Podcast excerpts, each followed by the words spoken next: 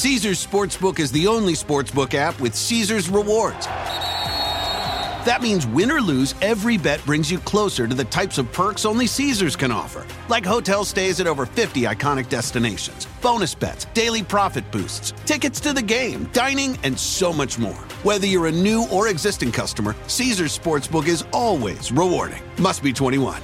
Gambling problem? Call 1 800 Gambler. Caesars Sportsbook. Don't just spectate, participate. My son had a gift with technology. With reliable internet at home through the Internet Essentials program, the world opened up. He's part of this next generation of young people who feel they can thrive. Through Project UP, Comcast is committing $1 billion to help open doors for the next generation with the connectivity and skills they need to build a future of unlimited possibilities. And Betty and the Nancys and Bills and Joes and Janes will find in the study of science a richer, more rewarding life. Hey, welcome back to Inquiring Minds. This is a podcast that explores the space where science and society collide. We want to find out what's true, what's left to discover, and why it matters.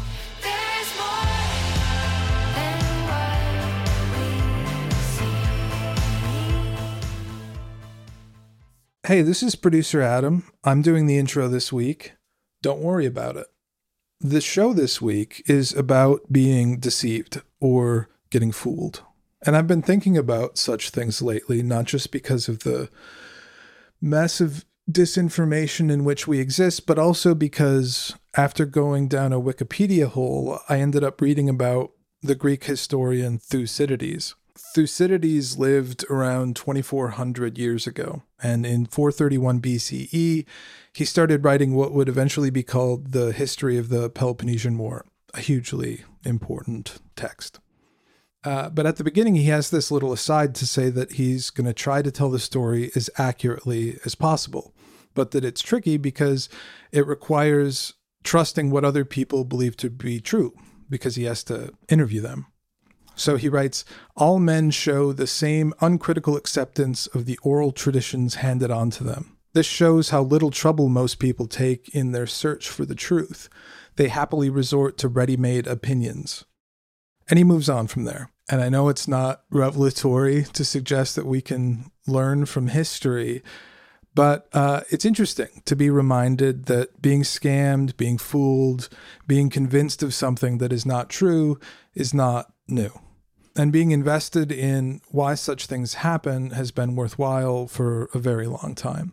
Scammers and misinformation peddlers love a crisis, and right now the world is full of them.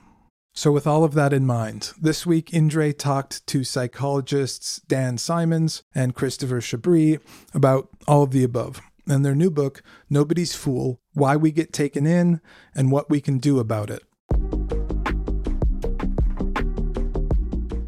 Dan Simons and Chris Chabris, welcome to Inquiring Minds. It's so great to have you on the show. Thanks for having us on. Great to be here. So, you've written a book called Nobody's Fool. And of course, it's all about how we are everybody's fool at all times. Um, so, let's jump right in and tell us about one of your favorite like stories of being conned, whether it's, you know, you or somebody else, or why is this important? How are we, how are we getting conned? We haven't been kind of the victims of a of a giant con, right? So we, that we haven't you know of that we know of exactly. we, we, we haven't we haven't sent uh, our bank accounts to any Nigerian princes trying to recover their lost treasure. Um, you know, I think one interesting story uh, that we talk about a little bit in the book is we weren't exactly conned, but we were misled, and not in the way that we thought we were. We read this headline from a newspaper article about a, a new book from Jessica Hindman that was about uh, her experiences. It was a memoir, and it was her experiences performing in an orchestra that faked. Right, so they, they didn't actually play. So she was a violinist in a fake orchestra, like um, Milli Vanilli, but the symphony version. Exactly. In fact, the headline okay. of the the article was something like you know Milli Violini, and what was interesting about this was it was framed as uh, in the headline of this article was I was a fake violinist in a world class orchestra, and our initial take on that was no way, right? That that's just not possible. So we initially thought, okay, let's look into this a little bit, right? And because, you know, if, if you've ever gone and watched a concert, or if you know anything about classical music, the idea that an entire orchestra could be faking, right? I mean, how do you fake cymbals? Right? It just doesn't doesn't work. The music's coming from a clear place, and the claim was that it was all being played from a speakers using a CD player, right? So our initial take was, no, that can't be right. So we started digging a little bit more and reading articles about it, and you know, I was like, okay, is this entire memoir sort of a scam in the tradition of fake memoirists, right? This is a creative writing professor. Maybe they're taking a lot of liberties and making a really compelling story as sort of a, you know, memoir hoax. Um, so we read the memoir and did a little more digging and talked to people who had written articles about this. And um, so, which is what we should be doing whenever we think we might be getting deceived, is to ask a lot more questions. And we kept digging and digging, realized nowhere in the book does it say that it was an orchestra, right? It, it wasn't actually an orchestra. It was a violinist and a keyboardist and a penny whistle player playing at shopping malls, right? And faking to CDs.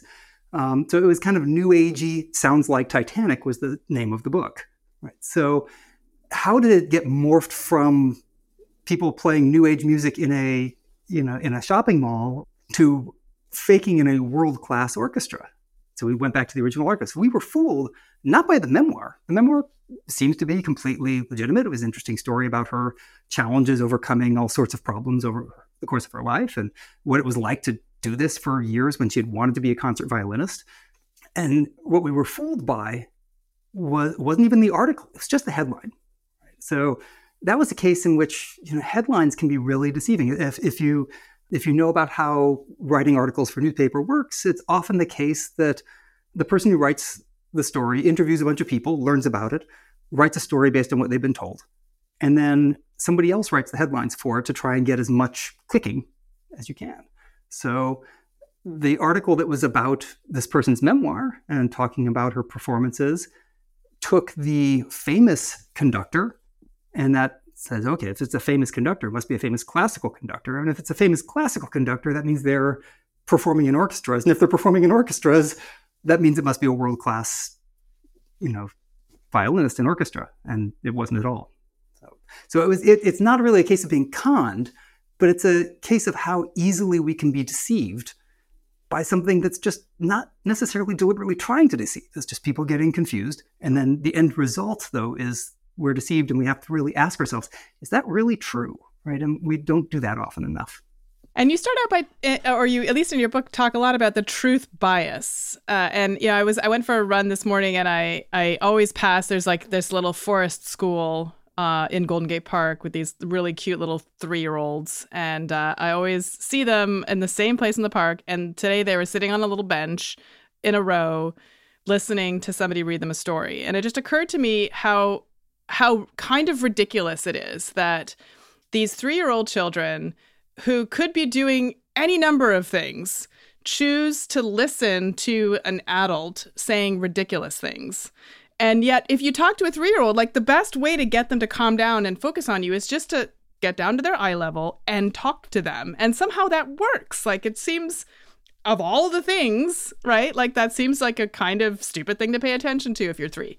So uh, tell us about the truth bias and why it is that like we have this almost instinctual, it seems, desire to hear what other people have to say.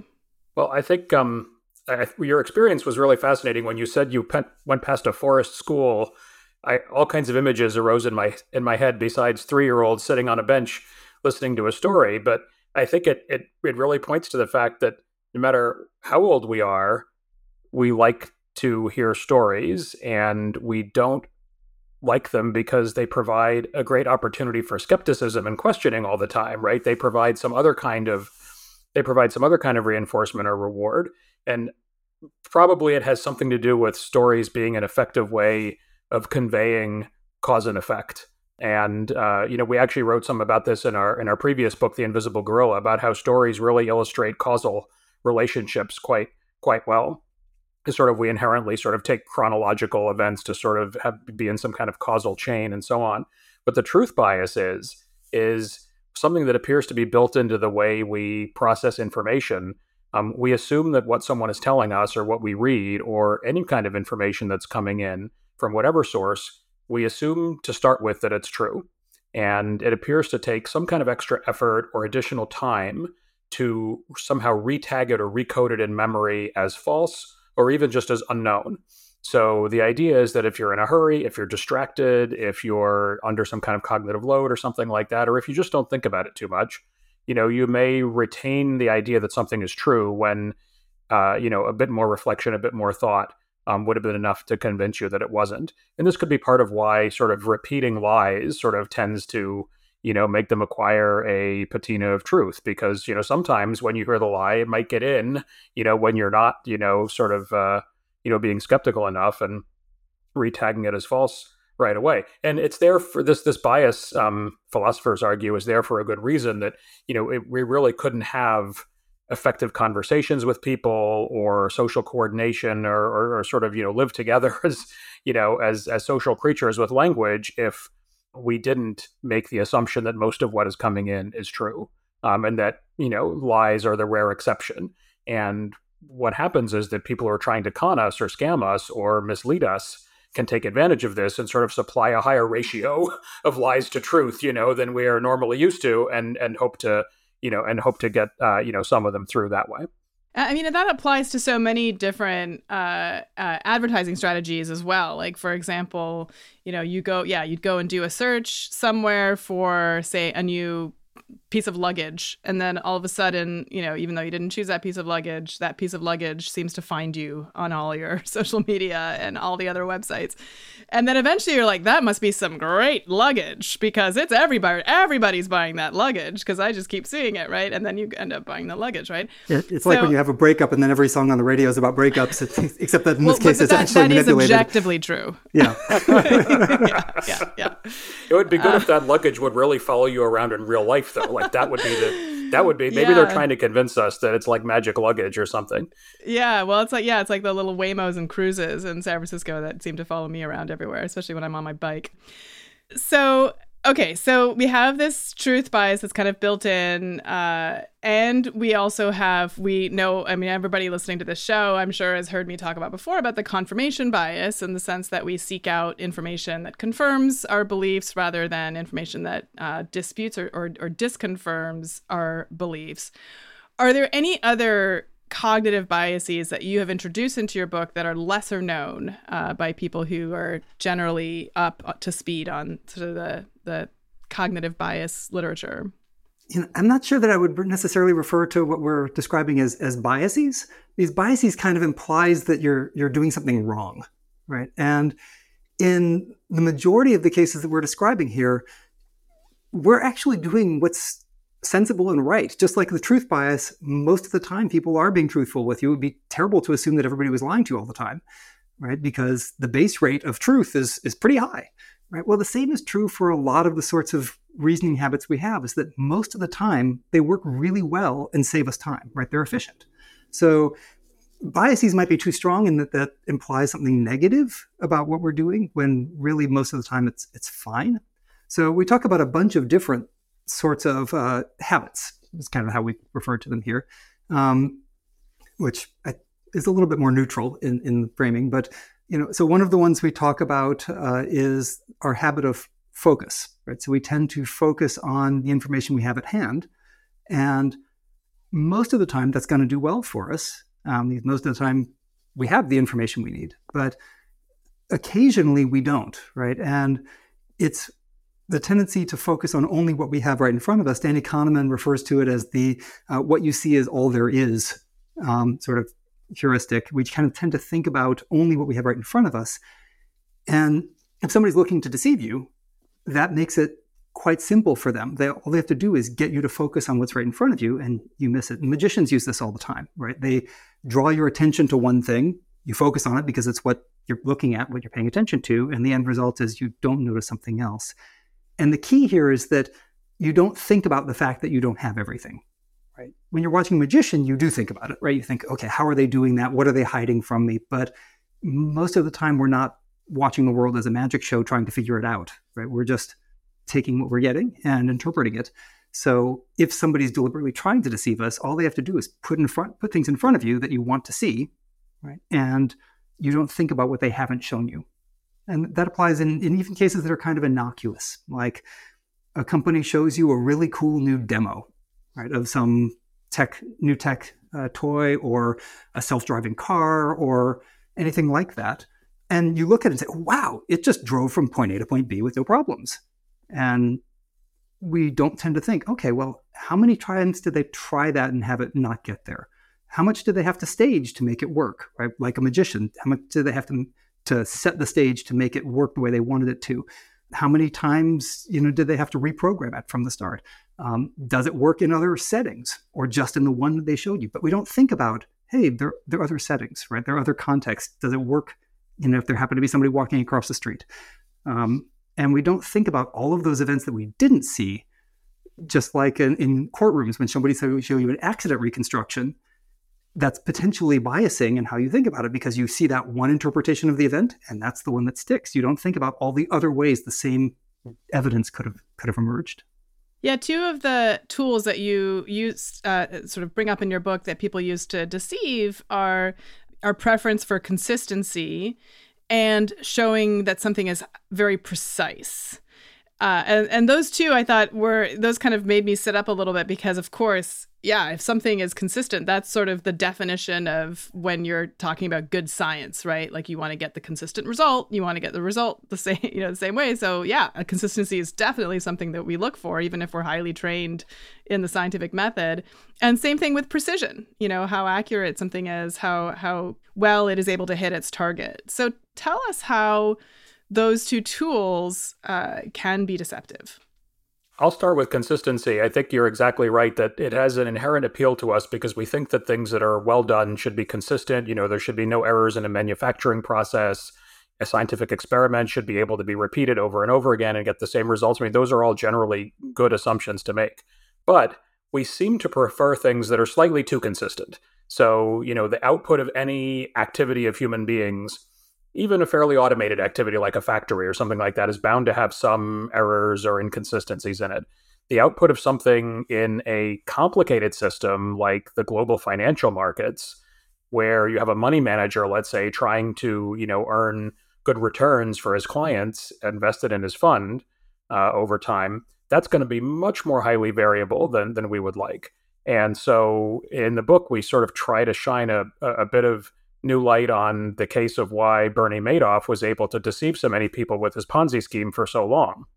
The answer is well, one of the many answers. It was a complicated scheme. It lasted for a long time. So there are lots of things going on there. But in some ways, at its core, he was offering people not outrageous returns like the Ponzi schemes of old, you know, 50% after six months, which many people nowadays know can't really be true.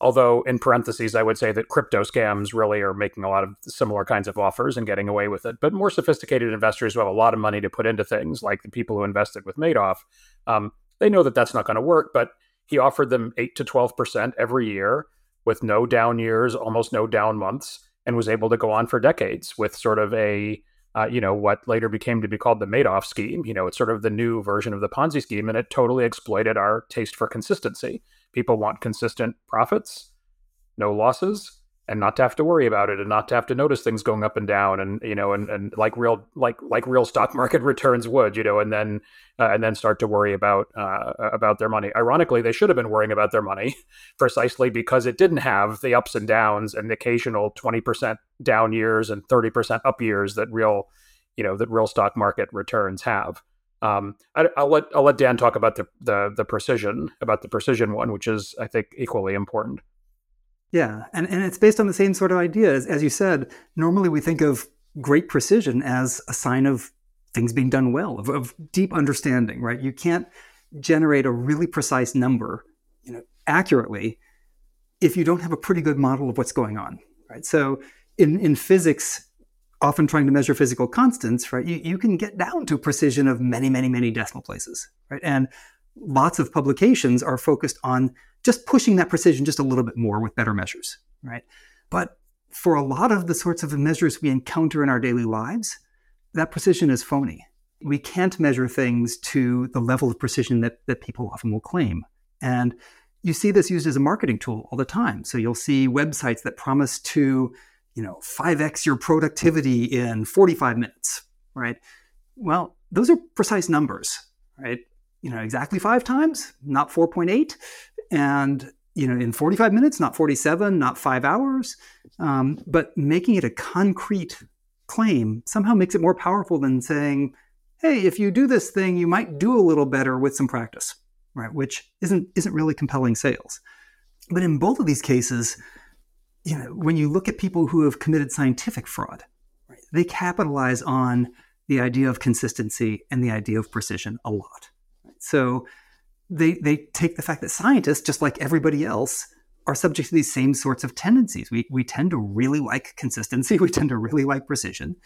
So if you're going to fake stuff, providing fake consistency, replicating it every single time under every condition, and fake precision, you know, reporting things to a great deal, great level of detail, are really common characteristics of, of frauds. And some of some of the best known scientific frauds involved literally repeating the same data across multiple figures just with slight tweaks to it. Or a common fraud in intervention studies, which have real consequences for people, medical interventions, involves having all of the baseline measurements be exactly equal across the two conditions, even though people were randomly assigned to get the drug or the placebo, having every single baseline factor match up perfectly, you know, just doesn't happen by chance. Randomness leads to noise, and noise is good, and we should be looking for noise.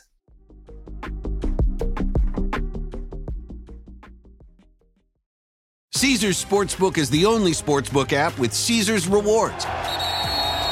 That means win or lose, every bet brings you closer to the types of perks only Caesars can offer, like hotel stays at over 50 iconic destinations, bonus bets, daily profit boosts, tickets to the game, dining, and so much more. Whether you're a new or existing customer, Caesars Sportsbook is always rewarding. Must be 21.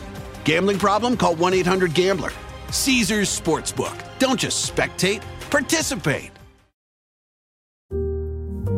My son had a gift with technology. With reliable internet at home through the Internet Essentials program, the world opened up. He's part of this next generation of young people who feel they can thrive. Through Project UP, Comcast is committing $1 billion to help open doors for the next generation with the connectivity and skills they need to build a future of unlimited possibilities. Planning an international trip and want to learn the language of your destination? Then check out the language learning program Rosetta Stone on desktop or as an app. Rosetta Stone is designed to immerse you in the language you're learning. Plus, the True Accent feature even gives you feedback on your pronunciation. Don't put off learning that language. There's no better time than right now to get started. For a very limited time, listeners can get Rosetta Stone's lifetime membership for 50% off. That's 50% off unlimited access to 25 language courses for the rest of your life. Redeem your 50% off at rosettastone.com today.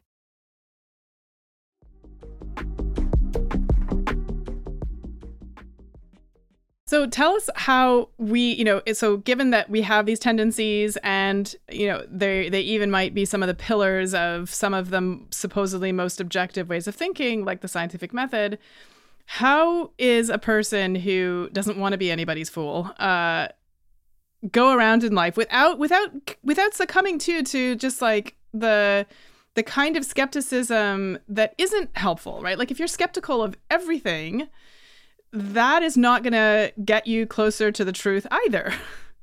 Unless the truth is found at the bottom of a very long rabbit hole, I guess. And usually it's usually it's not, right? That's why we say going down the rabbit hole is a negative expression I mean, is, rather yeah, than I mean, a positive is, one. In some ways, this is how conspiracy theories can work, right? Where they like bring up all these like make you skeptical of all these things that that then it becomes implausible, right? This whole yeah, you know, yeah.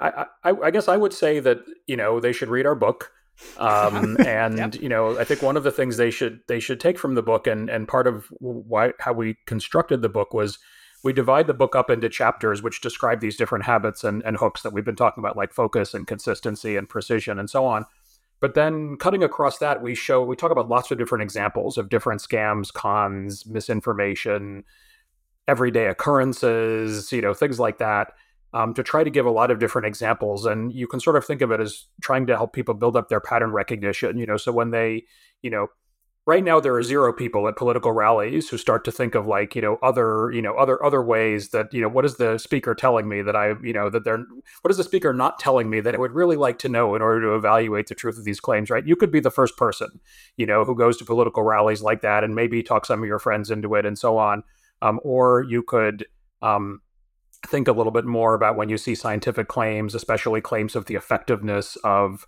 you know new um, uh, new products, new uh, you know new treatments, and so on. Um, just by sort of starting to recognize those patterns, when does it feel like there might be some deception or misleading or you know conning going on here? And then the other thing I, I the other thing I'd mention is it's important to sort of think about what would be the consequences of being wrong before you devote a lot of energy to making sure that you're to making sure that you're not deceived right um, i think the consequences can be surprisingly large sometimes like if enough people pass around fake news, it can eventually sort of infect too many people and actually make a difference. So, you know, might not think of it that way right now, but of course, before we retweet and before we share and before we like and so on, we might want to stop and, you know, ask, is that really true? Why am I being shown this, you know, as opposed to something else? But especially when you're picking your financial advisor and, um, you know, picking your, you know, picking the politician you're going to vote for, uh, and, uh, you know, any of those higher stakes, you know, choices, that is the time to sit back and, and ask more questions. You know, I also think a, a really relevant uh, part of our lives is is in terms of healthcare. So we recently had on the show Leroy Hood and Nathan Price, who wrote a book called The Age of Scientific Wellness, where they they balk at the idea of treating diseases primarily, which is what we do, sick care they call it, and instead uh, advocate for really preventing those diseases and focusing on the ways in which we can measure you know our bodies and figure out before the disease begins what we are susceptible to and then make those changes. And what that approach uh, really it, the the sort of foundation that it's built on is the fact that you know every person is different is going to have a different mosaic of potential risks d- depending on their genes and on their lifestyle et cetera. And you know oftentimes you hear these like well now all alcohol is bad for you or you know dark chocolate is good for everybody or you know all of these like you know these these miracle cures from just tweak this one thing and you're going to live you know 20 years longer if we are entering an age of scientific wellness as they suggest that we should i think it's even more important that people are able to understand whether a claim that they're reading about is justifiable in, in terms of the behavior change that it, it's going to make on them. So, you know, recently there was this uh, finding that there's bisphenol A in sports bras and athletic products. And so like so do you, should you throw out all your leggings because if that's the case, I don't know what I'm going to wear. Uh, and you know, but like does it seep into your skin and there's like, you know, so so uh, tell us about sort of how your your approach to, you know, wellness to evaluating these claims, especially as we get into an era where potentially big data, artificial intelligence in our homes is going to allow us to measure so many of these different aspects uh, of our body functioning and our behavior. I'd say two things and just start off. The first is anytime you see a claim of this one thing is going to cure X, you should immediately ask, is that really true? What kind of evidence would I need for that? Because it's almost never the case that a single simple intervention is going to handle a complex, multifaceted problem. Right. So anytime you see that sort of simple one, you know, one cure for all things that you should be immediately wary because it's probably too potent a claim. Right? So and my leggings the, are not giving me cancer. Well, I don't know, right? but um, but the odds are good that there are lots of factors that would contribute to cancer, right? Um, and one one of the sort of hooks that we talk about is the sort of potency idea that something a simple thing can have giant consequences. It's like, yeah, on occasion that can happen. Again, for all of these sorts of things, sometimes there really are butterfly effects, but most of the time butterflies don't affect you that much so that, that's one one important aspect of this. Another is that you know one of the real challenges in promoting wellness and not treating it as you know treating disease after the fact, right, is that you know we don't often notice when wellness interventions succeed. We have this problem that we're only noticing the cases where catastrophe happened, and this is a, a problem for everything from engineering and fixing of bridges. You notice when the bridge collapses, you don't you don't pay that much attention to all of the work that went into making sure it doesn't collapse, right? Because it's a negative, right? Um, Ed Yong has written about this in in healthcare, right? That health departments are chronically underfunded except in an epidemic, right? Because they're everybody realizes, oh, we need them now because we have to respond to something. But they could do tremendous amount of work preventing that something from happening in the first place if they were funded to begin with, right?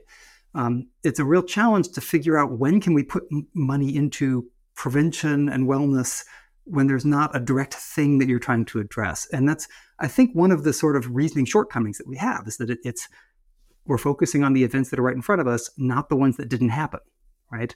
And it's the ones that didn't happen more often than not. We could have saved a huge amount of money, but that saving that huge amount of money in many lives doesn't show up on the register. I would add one more point, which is that um, uh, you know, it's it's nice to say that we should focus on wellness rather than disease, and that's true, right? We should all adopt healthy habits and you know try to make sure we don't get sick and so on. On the other hand, it's it's much easier, I think, for companies and charlatans to make dubious claims about wellness because it's not as regulated nearly as much. If someone is going to say this drug will will cure your cancer, like they have gone through a very rigorous process with the FDA and you know other agencies and so on, you know, before they can start telling you that.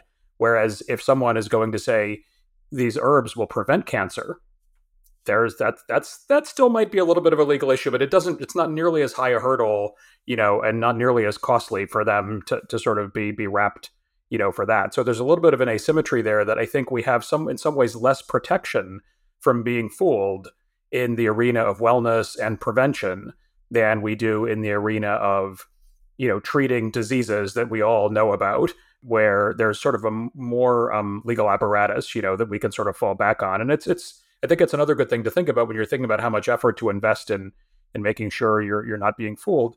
You know, a lot of financial claims are not very regulated. They're supposedly, you know, investment in some things is restricted to people who are wealthy, but the criteria for being wealthy are actually surprisingly, you know, not just the top 1% of the 1%, but a lot of people count as people who can invest in all kinds of products that are not really that you know that highly regulated. So you need to be you know you need to be aware that the risk you know might be higher in in, in some cases where you didn't think it was. That, that's just a general principle too like you know there's a lot of fraud in industries that aren't regulated including things like crypto or the art you know high end art markets. They're not they're really not regulated all that much. Um, and there's a lot of lot of fraud and deception in those areas because there's not this sort of apparatus to force you to to vet everything and you know, in some industries, like if you think about the sort of health healthcare and so the or the wellness care industry too, it's it's really it's going to be really hard to create a randomized controlled trial where you know nobody gets cancer. because you're you know you're you're you know it's it's I mean I understand that there are some tools that people can use and and and they can show that but prevention is hard as you mentioned like it's really what's what's the end point what's you know what's the outcome measure the person did not get the disease by x date you know, it's it's it's much harder. And even before you get to that point, who enrolls in wellness interventions, right? So if you're doing a cancer intervention, like well, the people who are enrolling have cancer. Um, if you're doing a wellness intervention, it's people who often are attracted to that particular intervention. So that's a real challenge if you're trying to do, say, mindfulness interventions. Like the people who will want to be in that study are people who are interested in the possibility that mindfulness will help make them better at something. And you know that's been a lot of the, the the confounds with a lot of the alcohol studies early on, saying that oh yes, you know red wine you know makes your your heart function better and live longer. I mean now we all know that people who can afford to sit around and drink red wine tend to be European. I'm just kidding, but uh, no, I mean they're you know that have all kinds of other there's there are other confounds there. Um, I want to talk uh, a little bit about sort of the future that we're looking at, and you know I'm sure my listeners are getting tired of me talking about bring this up about every single interview, but generative AI is something that I've been thinking about a lot because I do think we are in a sea change. I think this is this is a huge shift in terms of um, how we're going to be interacting with information in particular. There was recently, uh, a, I believe it was a professor in Texas, maybe I'm getting that wrong, who uh, failed a whole bunch of his students and then got into a lot of trouble. He failed his students because he had asked ChatGPT whether ChatGPT had written their essays, and they and ChatGPT said, "Yes, of course I have. I wrote those essays." now we know if you worked with ChatGPT. You're damn right I ordered the code red. That's right. you know, guess Chat what? GPT is up there admitting it. Yeah. Yeah, it hallucinates. You know, you can. I, I once asked it to uh, to to give me a whole bunch of uh, statistics. This is actually a great example of like you know confirmation bias i had a i had a theory of you know one particular causal relationship and i just you know asked chatgpt like you know is this theory true and if it is cite your sources and of course it came up yes it's absolutely true 15% effect and here are the sources all of which were made up um, you know, from the journals to the page numbers and the volumes. So, how do we now, as we're going to be relying more and more on artificial intelligence to do a lot of the kind of legwork that we used to do in terms of our own research? Uh, if we're, now we're outsourcing that to these algorithms and these um, language learning models, what should be we be vigilant about, and and how do we how do we stay vigilant without also then not capitalizing on the fact that our competitors are going to be using these products? I would say start by not being so quick to embrace the use of these products in your own research and writing and so on. Honestly, I, I you know, my my experience in prose, let's say, and now I know that uh, coding is different in sort of certain cases with very structured data where following existing patterns is actually likely to get you a really good result, that's one thing, right? I would never deny the advice of a chess computer on what move to play in chess because they're just so good at it and it's a structured environment and so on. But if you ask ChatGPT what the best move is in a chess position, it has no clue because you know using probabilities of what word to say next, which is what language models are based on, will not give you correct answers in a lot of in a lot of situations. But ChatGPT is often wrong but never in doubt, and the never in doubt part I think is what makes it a bit dangerous, right? Sort of we pay attention to confidence, we have the truth bias, we don't think about other ways that it could be arriving at this what else could be going on behind this this demo of knowledge, you know, other than actual knowledge. It's just very convincing in that way. So I would say first try to put the brakes on yourself and I'm a little bit worried about being outcompeted by bullshit generation like we all should be, but I'm not sure I want to sort of generate my own bullshit to sort of compete with, you know, the the other bullshit that's being generated. Maybe maybe 6 months from now like all of this will have been solved. Maybe a year from now it will have. I sort of doubt it based on what I know about how this technology works. It's not suddenly going to get grammar and knowledge plugged into it in a way that well, grammar is not a problem. It turns out, right? Once you have enough, you know, enough text and so on, grammar is almost always right, but it's not suddenly going to have knowledge and models of complicated world systems you know, in there that will enable it to do all this kind of reasoning. Maybe different developments in AI will do that. Um, but I, I, I really, I have been a bit dismayed. I'll be honest that people are so sort of quick to embrace this technology as a tool for actually solving their problems and writing, you know, their text and so on. Because, you know, starting with bullshit and then fact checking it and and copy editing is not the way you get to sort of like true, you know, true representations of real of, of, of reality. You know, I, I, would I would think there's there's actually a I mean one of the real dangers for me is that is what's going to happen to education, right? And not because it produces great prose, but it produces good enough prose in a lot of contexts. I mean, I noticed this for my own. I teach statistics, and I, I tested ChatGPT, not even the most recent versions, with the most difficult conceptual questions from one of my exams, right? The sort of thing that, okay, it's not going to get this. It'll get computational stuff fine it nailed it well enough, right? So, you know, when uh, we're to get to the point very quickly, and I've already heard this from colleagues that for simple writing assignments, um, it's going to do well enough to pass, you know, the rubrics for grading, and that means that the students who actually care, right, the students who are actually going to work, have a huge disadvantage. Right? The incentives are always against them because they could put hours into writing a three-page essay, or and their peer across the hall throws it into ChatGPT, gets their three page essay out in 25 seconds, and gets comparable grades. So I really worry about that at, at the high school level on, on up. I mean, right now it's still pretty bad. And if you have enough people writing the same sort of essay, you catch it because there was duplication. And I think students are now aware of this. So they're spending probably more time than they would have had to to write the whole thing from scratch, adjusting the ChatGPT output to make it sound different like you know just just write it and you can actually learn from it.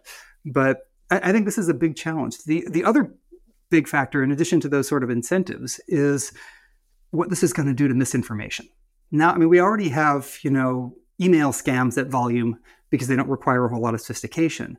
But now you can get you know the sort of massive deluge of fake twitter you know fake tweets and fake posts on facebook and with no cost to generating them. So the the the misinformation farms are going to, and I'm sure they're already doing this.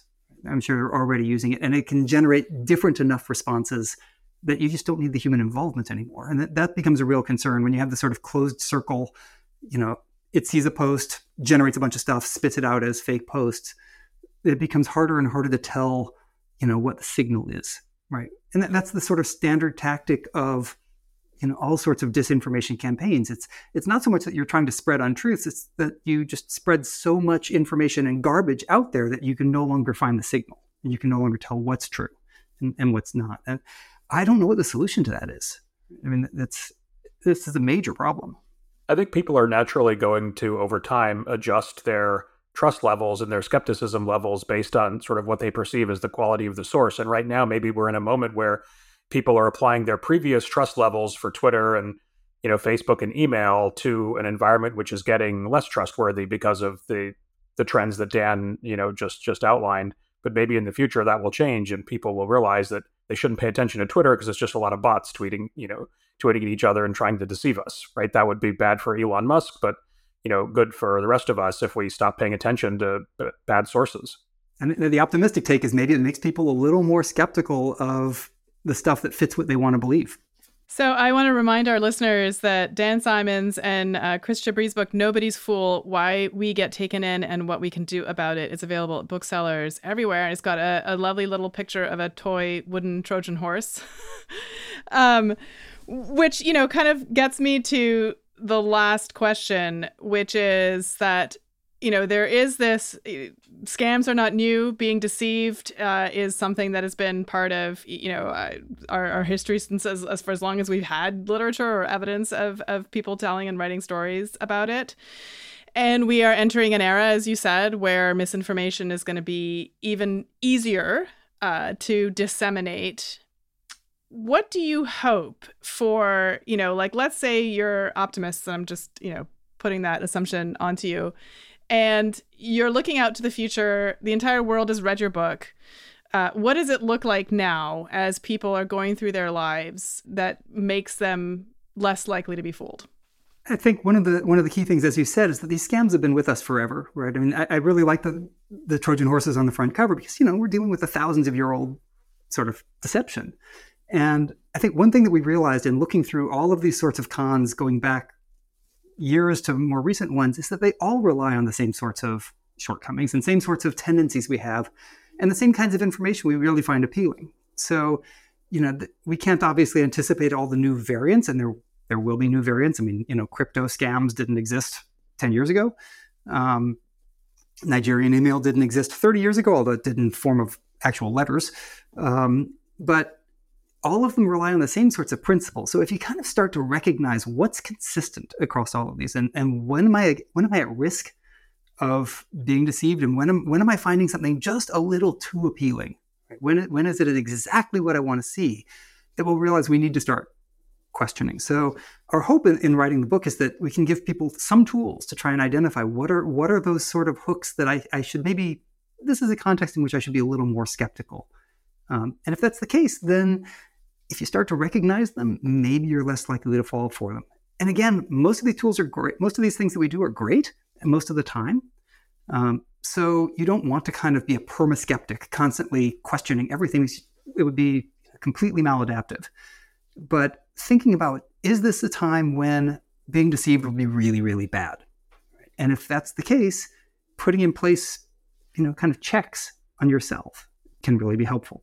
You know, and it also reminds me, um, uh, you know, of some of the work of chess masters when they, you know, look at a board that's actually in play. They can, you know, they can actually remember it, like it's like a snapshot. They can recreate that board. Uh, but if they look at a board that is just has random uh, collections of, of pieces on it, then they are actually worse than the novices at remembering where the pieces are. And so, I, I wonder, Chris, if you want to just comment on how an expertise in understanding how you can be deceived might change the way that we approach uh, you know the world in, in in the same way that a chess grandmaster looks at a chessboard and sees something different.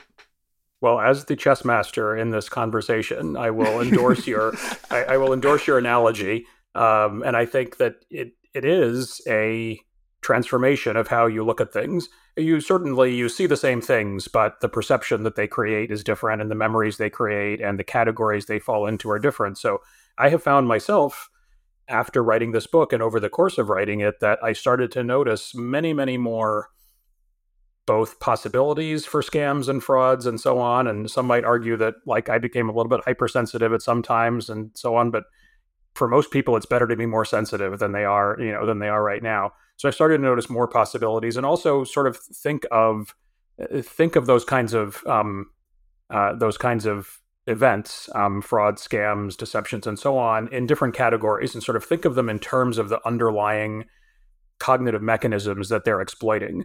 Um, some of the research on expertise sort of looks at the way this is you know from the 70s and 80s but would look at the way that physicists would classify physics problems as opposed to physics students right and they sort of group them in entirely different ways so if you look at you know certain kinds of frauds and you say oh those are those are exploiting consistency or precision or whatever it gives you i think a deeper way of understanding them and therefore maybe makes you better at recognizing them and figuring out how to avoid them in the future this is all a little bit of an ineffable process. It's just sort of how we acquire skills through practice over time.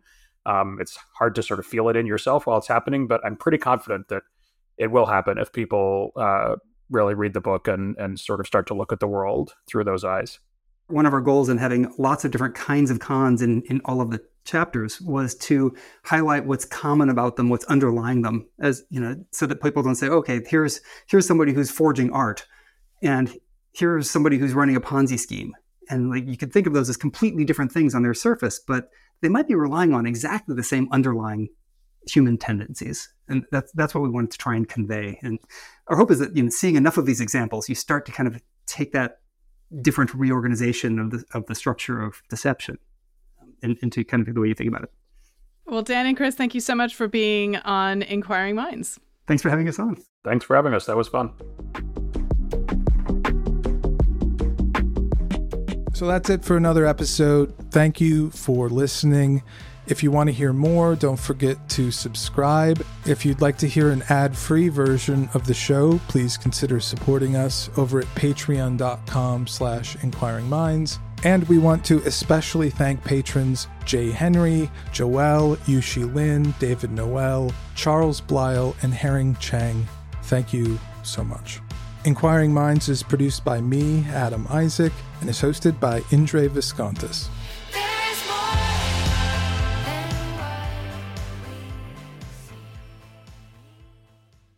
Caesars Sportsbook is the only sportsbook app with Caesars rewards. That means win or lose, every bet brings you closer to the types of perks only Caesars can offer, like hotel stays at over 50 iconic destinations, bonus bets, daily profit boosts, tickets to the game, dining, and so much more. Whether you're a new or existing customer, Caesars Sportsbook is always rewarding. Must be 21. Gambling problem? Call 1 800 Gambler. Caesars Sportsbook. Don't just spectate, participate.